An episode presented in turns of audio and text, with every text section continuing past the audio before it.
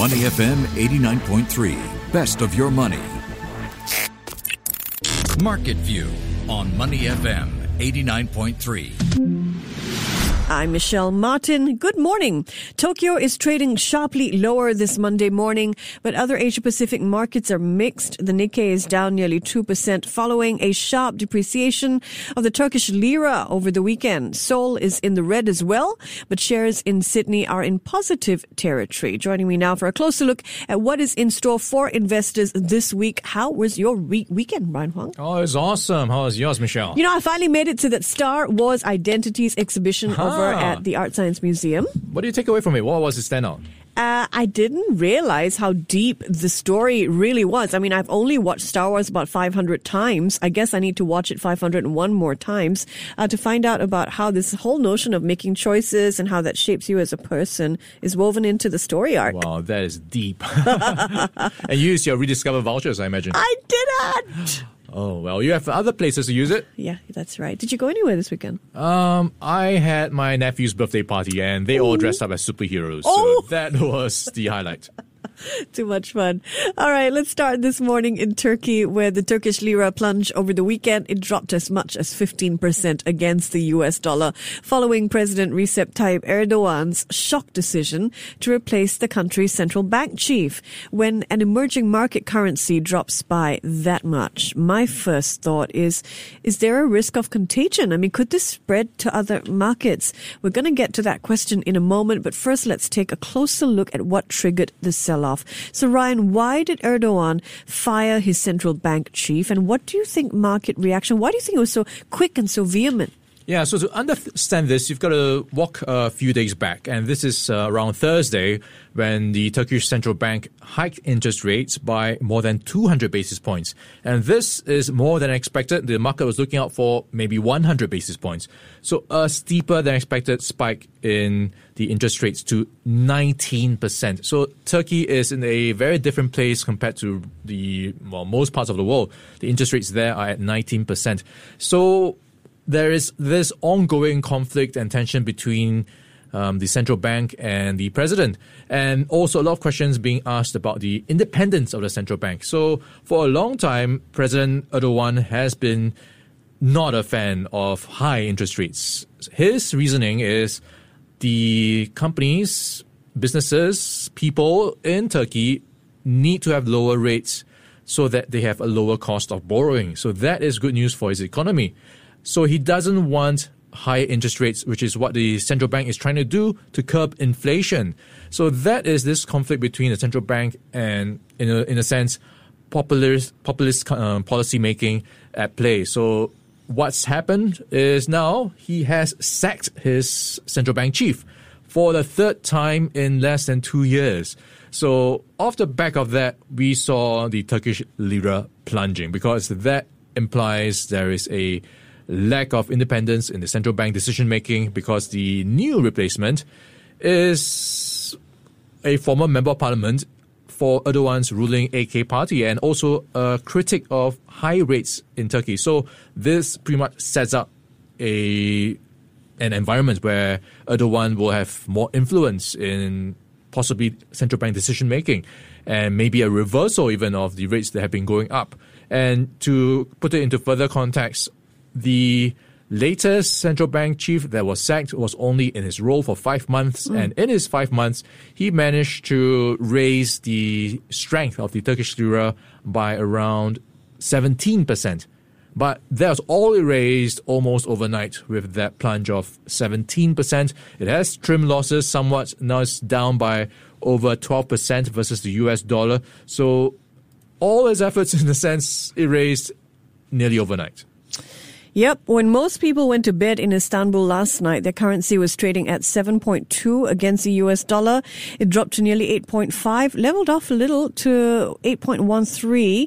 And that's still going to be a big shock to many in the country as we all wake up this morning. Ryan, is this an isolated case or do you think analysts that you're talking to have shared that they're worried this could lead to sell-offs in other markets? Okay, so that is a very good question because this has happened before and we have seen somewhat of a contagion effect in previous cases, but this time around, it might be different because emerging markets, many of them are in a different position of strength and they are in a much better place. And to sum it up, there might be some contagion effect in the form of how some financial markets, some investors might be spooked and tend to safe haven currencies like the US dollar or the Japanese yen. So they might be moving their currencies away from emerging markets in a small amount. So you could see some knee jerk reactions in the near term. Mm. But overall, it is not going to have the same impact of previous contagion effects we've seen in previous years. We're going to travel south now from Turkey to Saudi Arabia, where the world's biggest oil company is reporting a big drop in annual profits. Saudi Aramco netted 50 billion US dollars last year, and while that is an awful lot of money, it's nearly 45% less than a year earlier. So Ryan, with a big drop like that, you'd figure dividend payments would take a hit, but mm. that is not the case, is it? It is interesting because we are talking about Saudi Aramco. This is the world's biggest oil producer and mm. the world's most valuable company. So it's not so valuable in that sense now because profits are nearly halved mm. to $49 billion in 2020. So not that rich, but still rich. And then you ask the question about what's the impact on dividends because you should theoretically have less money to pay out dividends. But somehow they are maintaining dividends and sticking to their commitment to pay out $18.7 billion in this quarter. So for the year, it'll be $75 billion of dividends. And they say this is due to commitments they made to shareholders in the run up to its IPO. So they did make a promise and they say they want to keep that promise.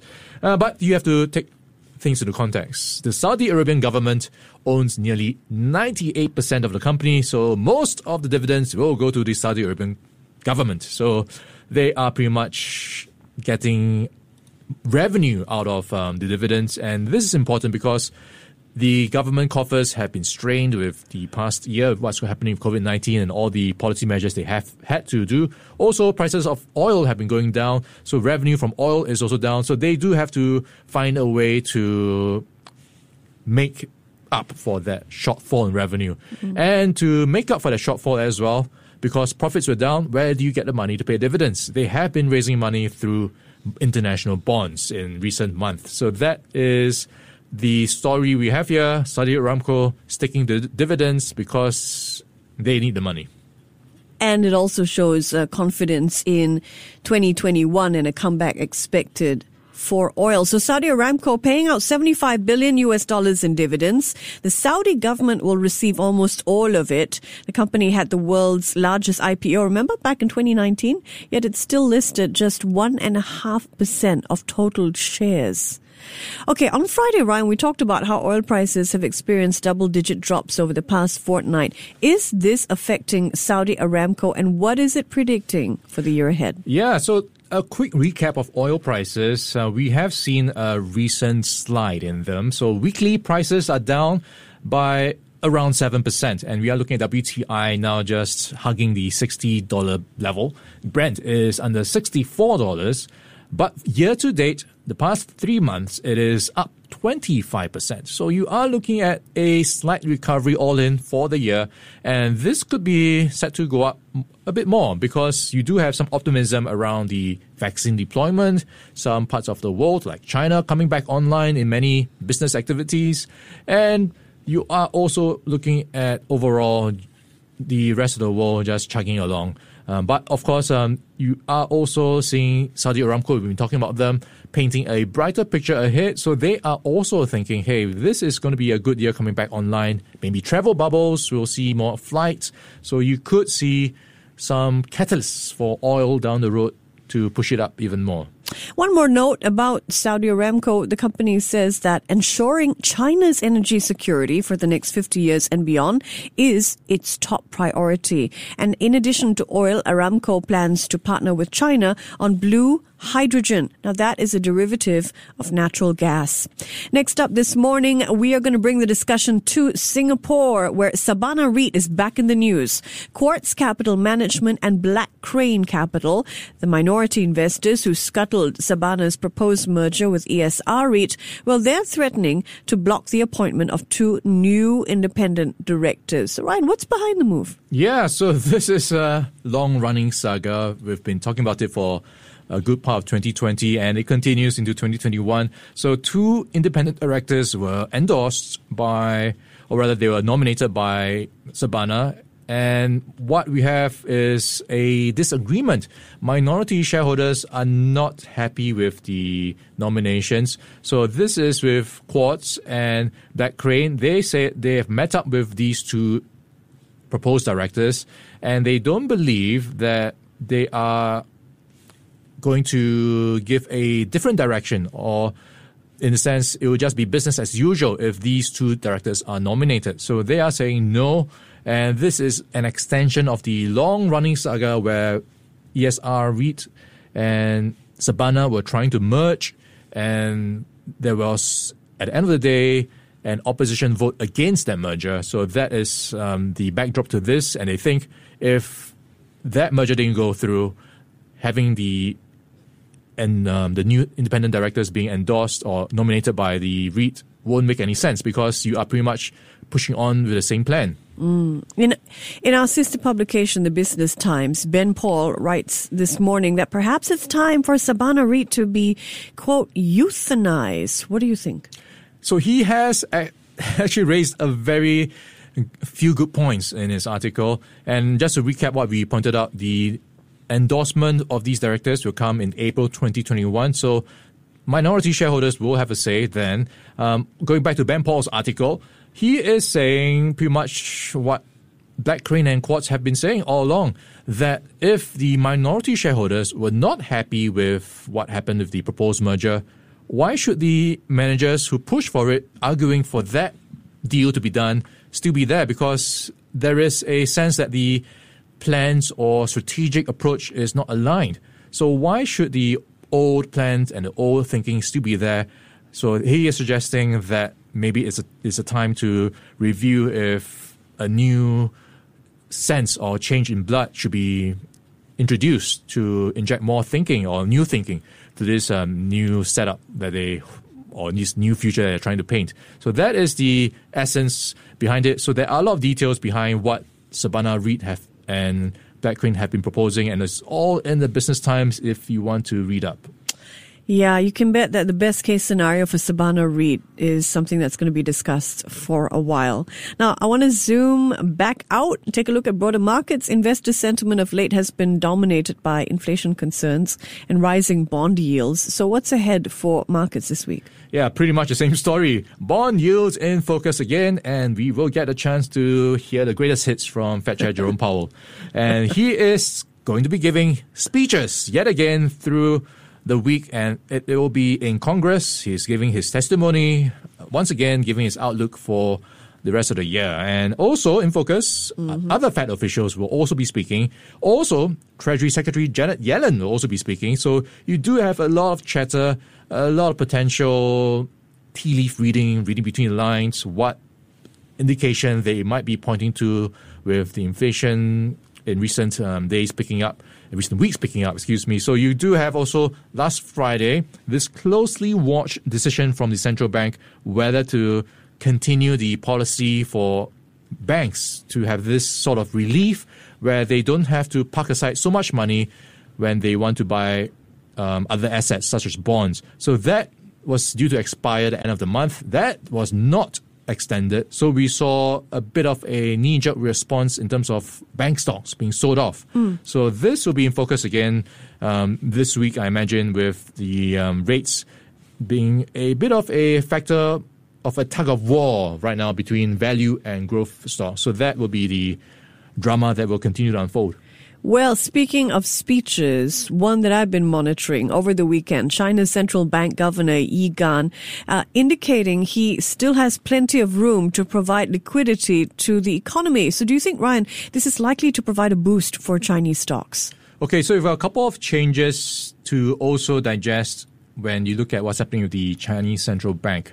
Uh, so you still have, um, I guess, the plan in motion, which is the long term plan for the policy to be tightened because the Chinese authorities are a bit cautious about providing too much because this was the lesson they learned back in the previous crisis where they gave too much stimulus. And then at the end of the day there was overcapacity there were ghost towns some factories have too much equipment and there was too much slack. So they are trying not to uh, repeat that same mistake so what you have now is more of the focus being turned to what they can do to tighten policy.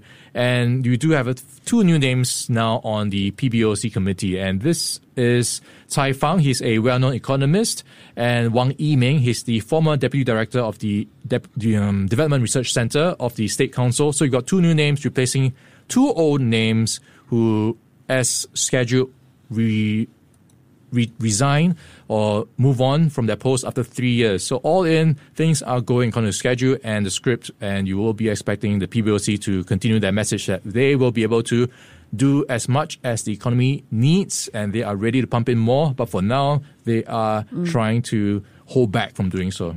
Here at home, the Straits Times Index finished marginally lower on Friday, but the blue chip index still chalked up a gain of more than 1% for the week. The STI is now up more than 10% since the beginning of the year. So, how is it doing this morning?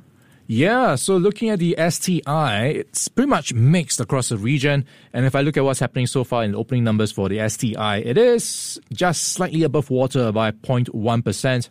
3,137. So it is pushing uh, very near one year highs. And if you look at what's happening in the STI table, it is pretty much split across the board. Um, you've got half of it in the green, half of it in the red. And right at the top, Dairy Farm, Wilmar International, and Hong Kong Land, all of them up by 1%.